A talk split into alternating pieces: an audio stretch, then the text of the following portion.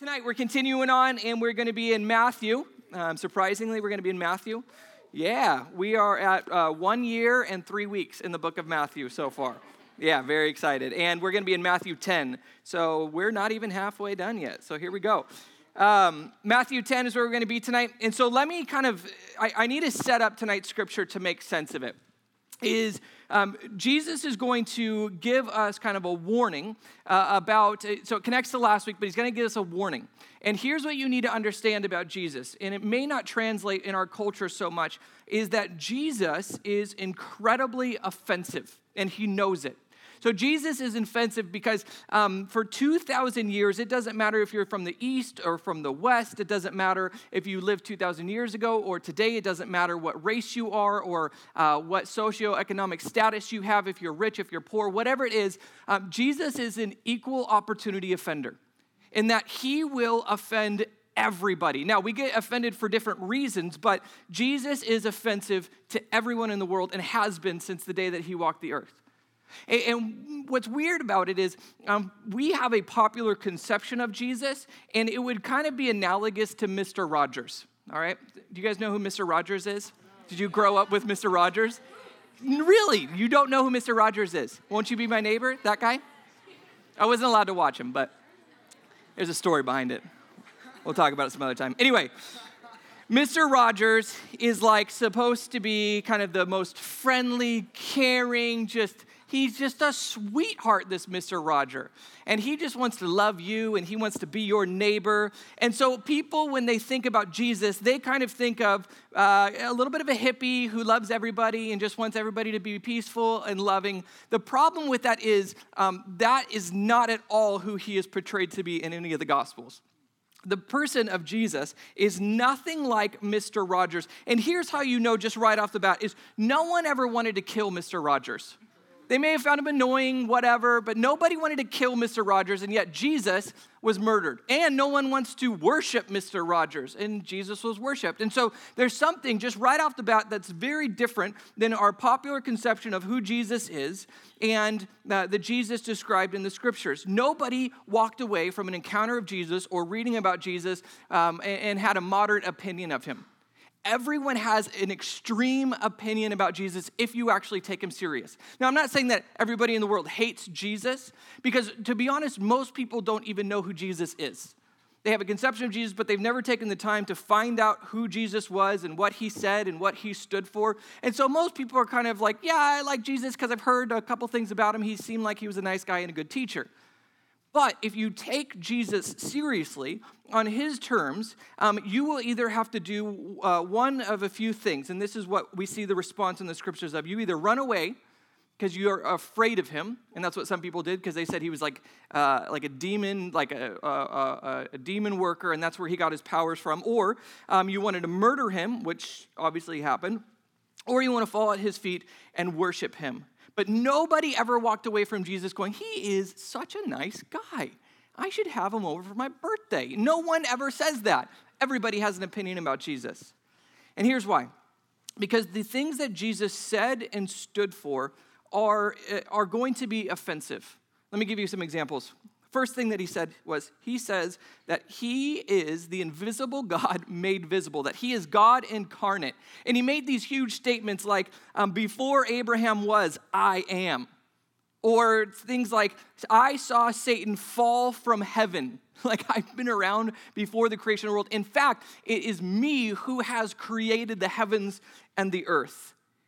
And that is pretty divisive you either have to say, all right, either he really is God, or he is a crazy person, or he is a liar. But you don't get to walk away going, oh, that Jesus making those crazy claims again. he's crazy. Don't listen to him. He doesn't know what he's talking about. You know. Now he makes okay. How about his teachings? He says that he is the only one who will allow you entrance into heaven, that he is the doorway into heaven, and it's only through him that you can get into heaven, that you can know the Father. And one day he will judge everyone. And the way that they will be either forgiven or condemned is how they know Jesus and the relationship that they have with Jesus. This means that, um, one, he is saying he is the sole truth, which then negates all other truth claims. All other religions, he says, are false He says, I don't care if you're Jewish, if you're Muslim, if you're Hindu, if you're uh, secular uh, and atheist. I don't care what you claim to be true about the world. If it is not me, then you are a liar or you have bought into a lie. This is, this is crazy, right? Like, can you imagine making these kinds of claims? Well, this is why people find Jesus very divisive. Not only that, he also says that there are certain moral standards that we are supposed to live that we are not free to do what we want to do, that we are not autonomous, that we don't have to, uh, that we get to uh, be accountable to no one. He says, You are accountable to me for how you live. And I have certain standards. So, like when it comes to your body, it's not you who gets to make the choice, it's me who gets to make the choice. When it comes to money or your time or your resources or your opportunities, your gifts, all of those things do not belong to you, they belong to me. And I am giving you um, a, the stewardship over them, but they're not yours, they're mine. And so what I say to do with them goes. See, Jesus uh, forces us to make a decision about him. He doesn't let us just slide on the whole deal. He says, You're either going to run away, you're either going to try to kill me, or you're going to worship me. But you don't get to just be neutral on Jesus. And he does this on purpose. Not only does he make these huge claims, but he also makes some claims about the world that we live in and, and us as individuals. Every other founder of religion say, here's what you need to do in order to connect with God. You either need to take this journey, you need to follow these principles, you need to um, do these certain rituals and exercises. And Jesus comes along and says, nope, none of that's going to work. Because the fundamental problem is that you, as a human, are so wicked and so broken that your heart is beyond repair that you are as wicked in the depths of your heart as every murderer that is on uh, death row. And when people hear that, they go, What? No, no. I mean, I do things that I probably shouldn't sometimes, but like, I'm not desperately wicked. He says, No, no, no. You are so wicked and your heart is so corrupt that you deserve death and condemnation. Again, not a popular message not something that you'd walk around and probably tell your friends. It's not a great conversation starter. And then Jesus says the only way that you can be made whole, the only way that you can know God, the only way that your heart can be transformed is through me. Nothing you can do. You're broken. You are so broken, you cannot repair yourself. Again, He becomes the sole authority of our life. And here's the thing when we understand that what He's offering us is salvation, but it's on his terms. It's a free gift. There's nothing that we can do about it. That in itself is very offensive. Let me give you an example. Um, let's imagine that you were raised in a Christian household and that for your entire life, you follow Jesus. You don't go out and you know you don't party like a rock star. You don't do anything. You're always you sit home alone on Saturday nights while you're growing up because you're like I don't want to get in trouble. You spend your whole life following these rules. And then you have this other person who is going out there and is just crazy out of their mind. And then on their deathbed, they confess to believe in Jesus, and then he offers them forgiveness of their sins, and they go to heaven. And you go to heaven, and you end up in the same place as they do. You spent your whole life trying to follow Jesus, and yet they do it in their last moments, and you get the same reward. That's offensive to some people. That's the story of the prodigal son. And so it is an offensive message that there is nothing we can do in order to earn our forgiveness. It is simply a gift that we have to receive, and we can receive it at any point and still get the reward of heaven in the end. That's offensive. In fact, that's so offensive to people that they say, I don't even want to follow that Jesus because that seems immoral to me. And yet, this is grace. And so he in the end of the day, no matter what offends us about Jesus, whether it's the, the ethics or whether it's the morals or the truth claims, whatever it may be, the exclusivity, at the end of the day, the reason why we find Jesus so offensive is because um, Jesus confronts the idolatry in our life. And idolatry is whatever is the number one thing in our life, the thing that we live for or the thing that we would die for. Jesus says, I want that to be pushed out of first place, and I am going to be there instead. And so, whatever that thing is for you, this is why Jesus is offensive to us. Is because he says it's either me as the first and primary thing in your life or it is nothing at all. You can't have something else at the top of your life. And so this is what he says next because he understands how offensive he is. Here's what he says in Matthew 10, verse 16. He says this I am sending you out like sheep among wolves. Well, that's encouraging, isn't it? Sending you out. So, so last week we talked about being sent out, and that's the mission. That's, that's what Christians are called to do. That is all of our purpose. As we follow Jesus, we are supposed to go and share that gospel message with everybody that we know, right? So that's like the sole purpose of our life to follow him and bring other people into discipleship of Jesus and then bring them to this community and we grow together.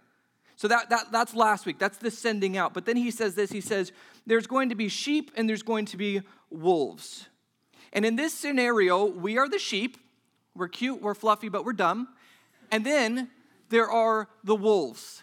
And you know what wolves want to do with sheep? Not cuddle, rip them apart, eat them alive. And so he's saying, okay, here's what we're gonna do, you guys. Can you imagine like if this was a football coach and he was trying to give us a motto? Okay, here's what we're gonna do. You guys are gonna go out there and get destroyed. You ready? It's gonna be painful. All right. I'm like, no, not doing that. That's what Jesus is saying. He's saying, You're going to go out there, and the people who do not believe in me are going to try to tear you apart. This is what's interesting to me is the popular conception of Christianity is that people become Christians because they're weak. Because they're afraid of death, they need some kind of crutch in their life, they need something to believe in, and so weak minded people become Christians. But historically, that's clearly not true. Because Jesus says, when you go out there, the world is going to hate you and they're going to try to tear you apart. And this literally happens to thousands of Christians, even today. And even the physical part is not the most serious, uh, serious danger that we face as Christians. Because if there really is a spiritual realm, which I believe there is, and there is a God and there is Satan, and Jesus is on the side of God, in fact, he is God, then we have now stepped onto the front lines of a spiritual battle that's happening on a cosmic scale, and we've said, we're all in. The safest place to be, at least temporarily, is to be totally separated from the cosmic battle that's taking place, is to be like everybody else in the world to follow my pleasures, to do what I want to do, to not be at the front lines battling for Jesus. It's to step back and to just be apathetic and, and live my life the way that I want. The most dangerous place in the world to be is to be a Christian because your enemy is Satan. Now, luckily, you are on God's side and God is far more powerful than Satan, but you are going to be at the front lines. Thank you. Therefore, be as shrewd as snakes and as innocent as doves. Okay, this is this is where he gets kind of this is going to get interesting. Here's what he's saying. Saying shrewd. Shrewd is not probably a term that we use very often, but being shrewd is, is, is not being naive or dumb or willfully ignorant to what's happening in the world, but it's also not being like slick or sly. For some reason, the first image that came into mind was, um, was Saul from Breaking Bad. You know, he's kind of greasy and kind of gross. That's not being shrewd, okay? Being shrewd is um, I am a thinking person. I understand. I'm informed. I'm constantly learning. And unfortunately, when we think on a popular level about Christianity, that's not the image that comes to mind. The first image for most people that comes to mind when they think about Christianity is the Christian that they saw on the nightly news. And you know who that person usually is? The Duck Dynasty guys they seem like sweethearts. They seem like great dudes. I would love to hang out with them. However, I'm not sure if I want them to represent Christianity for me, or at least not all of Christianity. I always wonder why don't they put like these in, incredibly smart philosophers or scientists who are Christians on there, and it's because they want us to look stupid. But the scripture commands us you have to be informed. You have to be thinking people because what's going to happen is the world is going to try to indoctrinate you with their worldview, with how they see the world, both the spiritual and the physical world. And so you have to be a thinking person to be able to identify the indoctrination and to be able to combat it. See, we don't realize that we are constantly being indoctrinated every single day with what we listen to and what we watch and, and uh, what we learn in schools. And, and it's unavoidable. This is just the world that we live in. However, we have to combat it. We have to be able to identify it. We can't just sit idly by as they pour things into our minds. We have to say, no, no, no, no, no. I'm going to recognize that for what it really is, and then I'm going to, um, I'm going to put an argument against it. So let me give you a couple examples. Uh, there's a book by C.S. Lewis called Screwtape Letters. And I haven't written it, uh, read, read it, read it, read it in a long time. But if you've never read this book, it's fascinating. So C.S. Lewis is also, uh, you probably heard of him before, Chronicles of Narnia. It's the Chronic. What? Chronicles of Narnia. And so, great book. That's old school. You didn't even know that. What's that then? Some of you guys are like, what is he talking about? That's fine. You're just not with it. It's not a big deal. Anyway, okay. Screwtape Letters. Uh, YouTube it. Uh, Screwtape Letters is a fascinating book because here's what um, cs lewis does is he creates this dialogue between a senior tempter which is a demon and uh, named screwtape and a less experienced tempter also a demon uh, called wormwood, wormwood and what they do is they're having a dialogue back and forth in which the senior tempter or demon is trying to mentor um, the lesser tempter or the, uh, uh, yeah, the, the, other demon. And he's giving him um, advice on how to tempt or pull away people from Christ. And the tactics that are being used are not overtly like uh, spiritual. They're really, really subtle. And the dialogues that they're having, you can see how, how this would, would take place let me give you an example.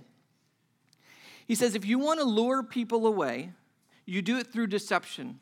You can do it through giving them power and pleasure and success, or you can at least neutralize them by making them afraid of the future and giving them anxiety. Here's what it says it says, It does not matter how small the sins are, provided that their cumulative effect is to edge the man away from the light and out into nothing. Murder is no better than cards if cards, meaning gambling, can do the trick. Indeed, the safest road to hell is the gradual one, the gentle slope, soft underfoot, without sudden turnings, without milestones, without signposts. See, the way that we are pulled away from Christ is through subtle means. It's not these crazy, overt things. It's usually through the day to day, mundane things that we're being inculcated with. My favorite example of this, and I've used it a few times before, but I just think it makes so much sense, is, is sin looks like this, is, and the way that Satan works is kind of like um, slaughtering a cow. And this is like my favorite example because it makes so much sense. Is I, I did some research a while back on how they slaughter cows. I don't know why, but I did. And the way that they do this is they create these chutes that they walk through and they're winding so they can't see above the walls because they're constantly turning. And eventually they get to this lift that um, picks them up by their stomach and then lifts them in through this tunnel. And there's a light at the end of the tunnel, which I just think is hilarious because when they get to the end of the tunnel, they never see it coming. They're fully relaxed at this point, right? They're just like, oh, this is like a cow spa, you know, like this is great. And then as soon as they come out of the tunnel, a metal rod shoots into their brain and kills them. And they're done, right? It is awesome if you're into that kind of thing. This is the perfect.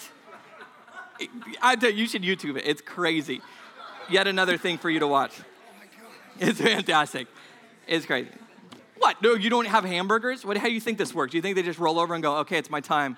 I need a, I need, I need people to have a Big Mac on my behalf, right? Please." Anyway, this is exactly how we are deceived. It's through, it's through this very slow and gradual process. And so I want to give you an example that I think because it, uh, the reason I give it is because one, it's so uh, I think explicit, but also because it's uh, at the forefront of our media right now. And I want to I want to preface this a little bit because the example that I have is um, probably one of the most hot topic issues, which is abortion. And, and I just want to say this up front is I understand this is a big group and there are lots of people, and we know, uh, and I know lots of folks who have dealt with this and have, have had an abortion themselves. And, and first and foremost, the reason why I'm talking about this is not because I want to bring guilt or judgment on you. In fact, we believe this is the place where you're going to find healing and restoration. that we love you and we don't care what you've done. We just want to be able to, to help you walk through whatever decisions you've made in the past with no judgment. That's what we're here for. But I also want us to be able to talk about these really profound and important issues. And so when we talk about abortion, the scripture is really clear. But not only is the scripture clear, but the science and the philosophy is clear behind it. But somehow, as a culture, we have bought into something that is a complete lie. It's, even as Christians, we've bought into this. And I think it's because we have been strategically deceived to believe something that is not true. And it's resulted in 50 million unborn children that have been killed and tens of thousands of women who have to live with incredible pain and regret because of this decision. And I don't take that lightly. And so I want to look at how did we come to believe in not only that abortion is okay, but it is something that we should stand and be proud of. So let me let's look at this a little bit. Let's and I use this as an example, just one example of how strategic we how strategic people are in deceiving us and pulling us away from the things that scripture affirm. So check this out. Starts with verbal engineering changing words and how we use them um, in order to change the way a, a, group of people or a society thinks. And so we see this throughout, throughout history. A perfect example is Nazi Germany. In Nazi Germany, the way that they were able to dehumanize the Jews is because they started to call them something other than human. In fact, they started to call them rats. And so when you get to the place in which you're going to kill a Jewish person, if you really think of them at the same level morally as a rat, you can do that fairly easily. And so the first step in order to dehumanize people is to start changing the language of what they are. And what's interesting is the abortion debate has been carefully crafted in order to help you think about it differently with the language and the terminology that they use. In fact, BuzzFeed just came out with an article which um, is very much for and uh, very much pro abortion and said this A recent research push by the organization found, this is Planned Parenthood, that large numbers of Americans feel this way, uncomfortable with both the pro life and pro choice labels. Now, this is the important part. And so, Planned Parenthood's newest messaging will be moving away from the language of choice. Now, did you hear this? Is Planned Parenthood, amongst other organizations, they will do studies on specific words that make people feel comfortable or uncomfortable, and they will start to change the terminology in order to make people feel more comfortable about abortion. And this isn't new phenomenon. In fact, they've been doing this uh, since the 70s. So in the 70s, abortion uh, advocates were called pro-abortion. But then that became too graphic because it immediately made you think of abortion. And so they changed the terminology to pro choice. And they began attaching slogans like the right to control my own body. What happens there is they are creating in our minds a shift away from what the real issue is into a different issue. Pro abortion makes you think about the issue of abortion, but when you say pro choice, it makes you think about women's rights and freedoms and gets away from what the core issue is. And then they start saying things like, well, you're not pro life, you're anti choice. It's not that you are pro life and that you don't like abortion, it's that you don't like women. That's why you don't want abortions. See, this is incredibly misleading and it's done purposefully because at the end of the day, the real issue is not about women's rights. The real issue is about the question of what is the unborn. If the unborn is human, it's a person, then we have to give that person rights, whether they are uh, born or not. But if it's not a person, fine, kill it, do whatever you want. But the real issue is we have to ask what is the unborn? But see, that's not a question that they want to debate because that question is pretty clear. The unborn are persons just like you and I. And so they want to shift the conversation away from the central issue into a different issue. Let's make it, instead of about abortion, let's make it about women's rights. And the recent shift has even gone further away from choice because they've realized that now they don't even want to make it about choice any longer. They want to make it about women's reproductive health and reproductive rights.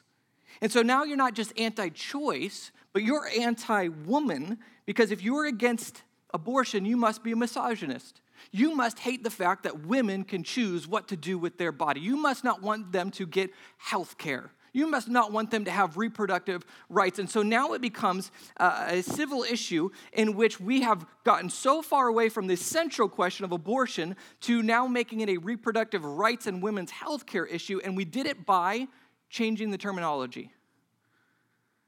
See, we hide behind these euphemism, euphemisms.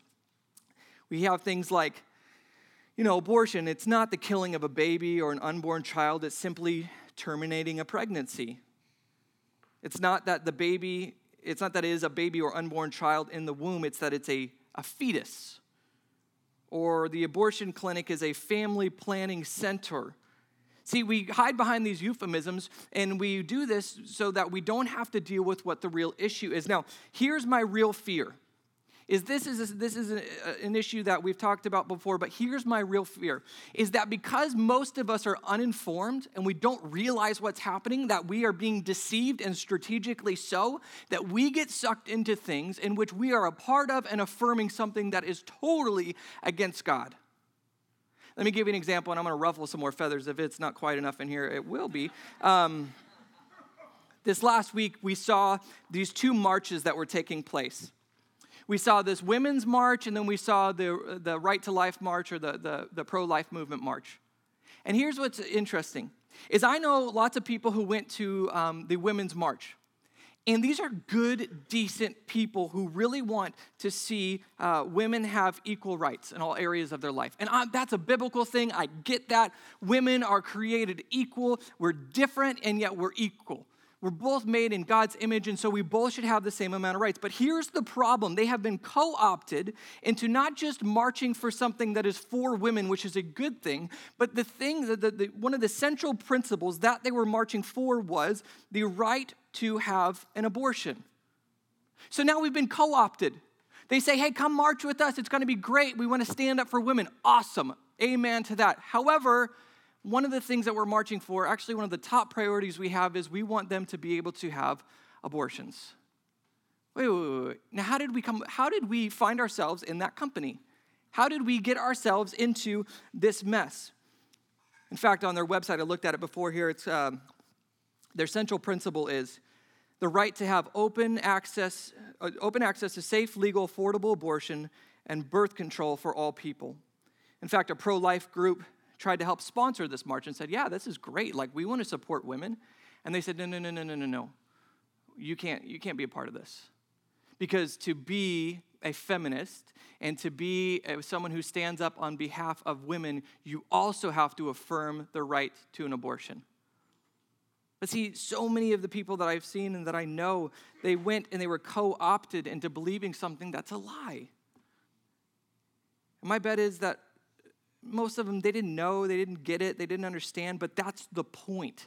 The point is because we don't do our, our, research, because we are uninformed, because we are either naive or we just innocently, uh, or, or because we're ignorant, we don't understand that we are being deceived, that we are standing for something that is against God. And to plead ignorance, unfortunately, just doesn't work.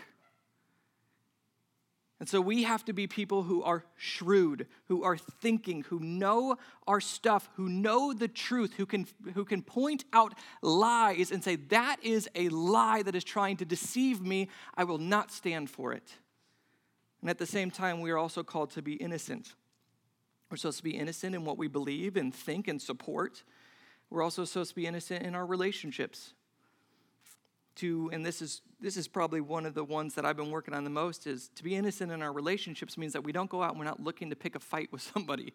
We're, we're not looking to cause disruption. That we're not looking to be people who are, are causing conflict. And yet at the same time, we're not hiding out and scared. We're not, we're not in caves somewhere going, I just, you know, Jesus needs to come back, okay? This needs to happen soon. We're not, we're not those people. We're, we're innocent. We're also innocent in our actions, what we do with our money and our bodies and our tongue. I think the thing that best describes this balance, and it's an incredibly difficult balance, is we have to be people who are wise. We have to be able to read between the lines of what society is telling us, read between the lines of our relationships and even our own lives and our motivations, and we have to be innocent, and yet we have to be smart. I think wisdom or biblical wisdom best encompasses this. All right, let's continue on verse 17. Be on your guard. You will be handed over to the local councils and be flogged in the synagogues. On my account, you will be brought before governors and kings as witnesses to them and to the Gentiles. But when they arrest you, do not worry about what to say or how to say it. At that time, you will be given what to say, for it will not be you speaking, but the Spirit of your Father speaking through you. So Jesus says, here's the fuel in order to push you through. As you are going to enter into suffering and conflict, and as people are going to persecute you, you don't have to worry because the Holy Spirit is going to be the one that indwells in you and speaks through you and gives you the power and the strength. And in 21, it says, Brothers will betray brother to death and father his child. Children will rebel against their parents and have them put to death. You will be hated by everyone because of me. That's a way to start a worldwide movement right there. Here's what we're gonna do you're gonna follow me, and because the world hates me, they're also going to hate you. Who wants to sign up for this? Yeah, exactly. Nobody, right? That's probably what happened in, in uh, originally as well. See, we have to remember that Jesus is no Mr. Rogers. He did not come so that everybody could sit around and hold hands and sing kumbaya and just have a good time, everybody. And in fact, um, just a few verses after this, which we'll talk about uh, in the coming weeks, it says, he says, Do not suppose that I have come to bring peace to the earth. I did not come to bring peace, but a sword. You know what he means by this? He means people especially within the Western context, we believe the point of life is to find peace inner peace and relational peace and peace with nature, whatever that means. And so it's all about peace. It's all about being comfortable. It's all about everything being okay. And Jesus comes along and says, Absolutely not. The point of life is not peace, but is to find the truth. And the truth is something that is going to be incredibly uncomfortable for a lot of people. Marriage has given me great insight into this probably better insight for my wife because she now uh, has to deal with me. But I remember when we first got married, we had to wrestle through how our relationship was going to look and how we were going to deal with conflict. And so, conflict really, at the end of the day, is about a disagreement in what is true, right? It's a disagreement in truth.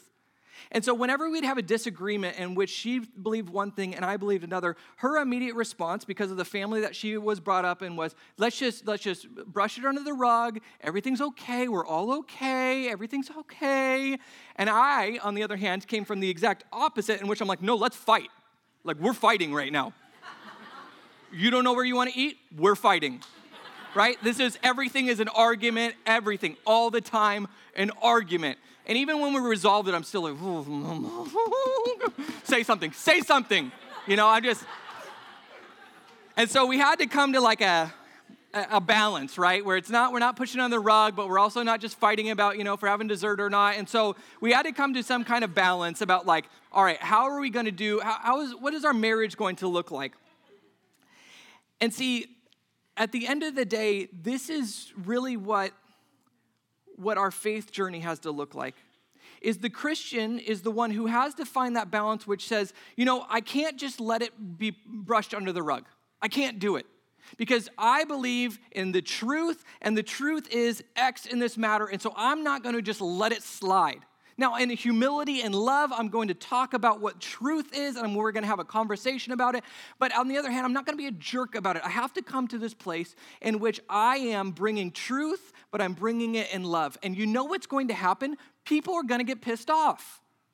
Truth is always confrontational. It always divides people. In fact, if you've been a Christian for any amount of time, you have lost friendships because you're a Christian. People say, I don't want to be around you any longer. You're lame. You don't do any of the same stuff anymore. In fact, you just talk about Jesus. I, you know what? I'm tired of hearing it from you. You know why?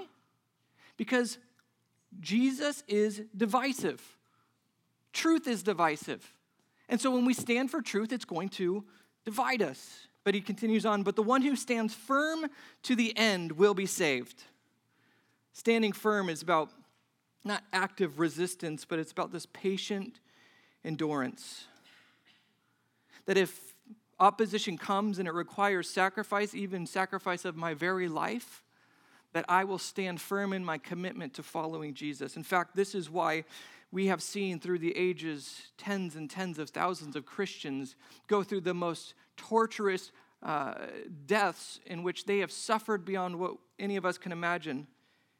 And yet they continue to stand firm in their faith because it says, the one who perseveres.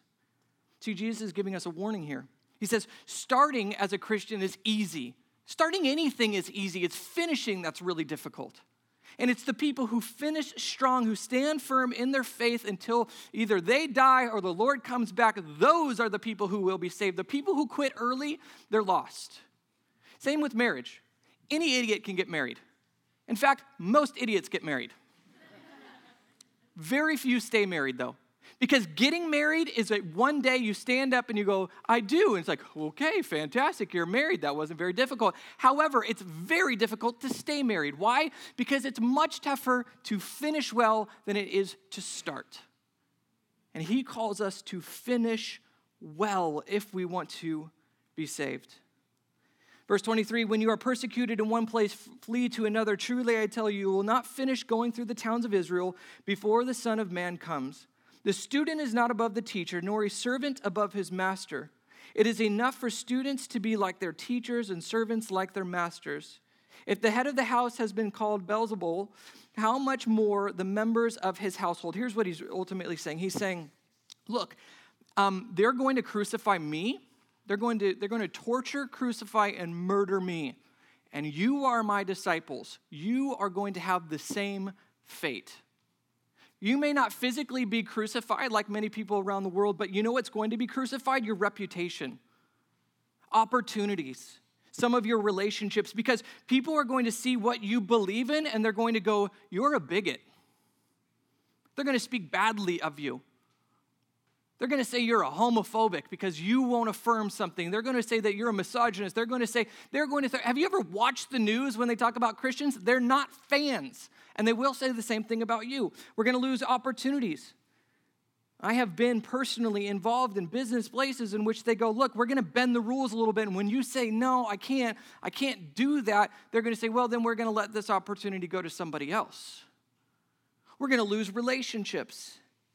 You're going to have friends and family that are not going to want to have anything to do with you. In fact, you may have to break up with somebody who you love because they're not a Christ follower and you know that you can't be with them. And this is why our lives are offensive to other people.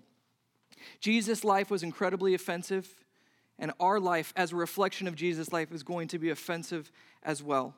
Because when people look at our lives and what we do with our time and our money and, uh, and our schedules and, and our, our bodies, they're going to look at us and they're going to be offended because we are a threat to them. Not because we're rubbing it in their face, not because we're jerks. When we are humbly walking in truth and love, people are going to look at them and they're going to go, I don't like that. You know why they don't like that? The same reason why you didn't like it when you were watching other people. Because when I was growing up and I was watching people who were actually acting like Christians versus me, I felt guilty about it. And I went, ah, I know I shouldn't be doing this with my body, but I am. And they were a threat to me. I know I shouldn't be so selfish with my money and my time, and I know I should probably be more giving and more caring and compassionate. And as I watch these Christians over there doing it, I, oh man, they're offensive to me. Because the world is all about it's my money, it's my business, it's my time, it's my body, it's all about me. And then when they see people who have given up all the rights that they have over their body and over their mind and over their money and their time, and they give it to Jesus, they are threatened and offended by it. So here's the question that this text really confronted me with at the end of the day. If your life is not offensive to someone, it's either because you're not living like Christ or because you don't know any non Christians. See, either you're not living like Christ, so when your non Christian friends look at you, there's no difference between you and them, and so they're not offended. You're just one of the, one of, one of the guys or one of the girls. In Luke 6 26, it says, Woe to you when everyone speaks well of you, for that is how their ancestors treated the false prophets. If everybody likes you and no one's offended by your lifestyle, it's probably because you don't look like Jesus. Or it's because you're not hanging out with anyone and you're not on mission.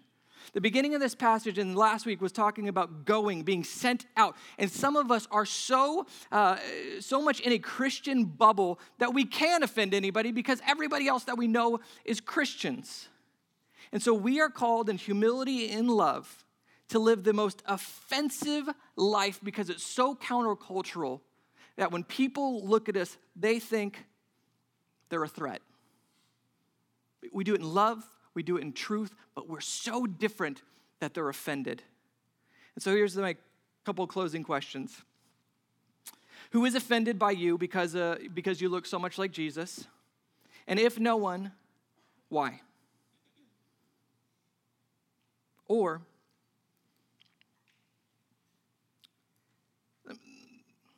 me finish with this. When I look at this text, this text confronts me in a very specific and very tangible way. And one of the challenges that I now have walking away from this is okay, I understand where I'm failing, I understand what needs to change. And so I want to walk away from this not feeling guilty or not feeling like, oh, Jesus doesn't love me. That's not what this text is about. This text is supposed to be a motivator for you to get out and live like Jesus and then bring other people into relationship with him. And so here's what I want to be, and I hope that you do too. Is I want to be a person who is so much like Jesus that on one hand, people are offended by me, but the same thing that is offending one group of people is attracting another group of people. Because one group is saying they're a threat, I'm offended by them, but the other is saying, Who is this Jesus that can transform a human heart like that? Those are the people that I want to reach. Those are the people that I want my life to impact. Let's pray. Lord God, your, your teachings are confrontational, Lord God. It's, as I read this, I would not, I would not say this, I would not preach this. Uh, if I were going to try to attract people into this movement, this is not what I would say. And yet, it's the very thing that convinces me that you are who you say you are, Lord. And so, Lord, so many of us in this room, we, we are confronted with the reality that our life is just so much like everybody else's out there. And Lord, we want to change that. We want to become people who are little Christ, who reflect you to the rest of the world. And yes, we will offend people, but we will also bring people into a relationship with you because they see you through us. And so, Lord God, we just pray that you would give us strength, that you would give us fortitude, that you would help us to walk out of here, and that we would be on mission, ready to go, ready to impact the people in our world. Lord, we love you. We thank you. It's the name we pray. Amen.